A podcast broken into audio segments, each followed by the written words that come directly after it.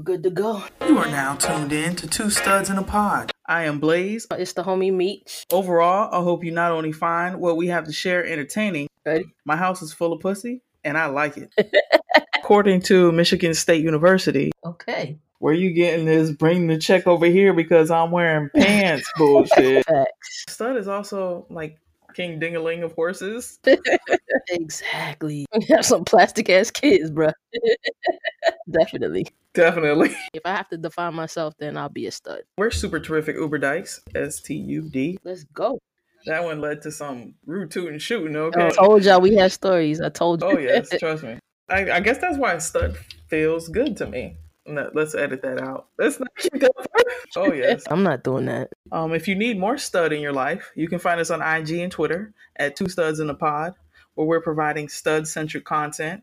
Thanks for tuning in. See you next time.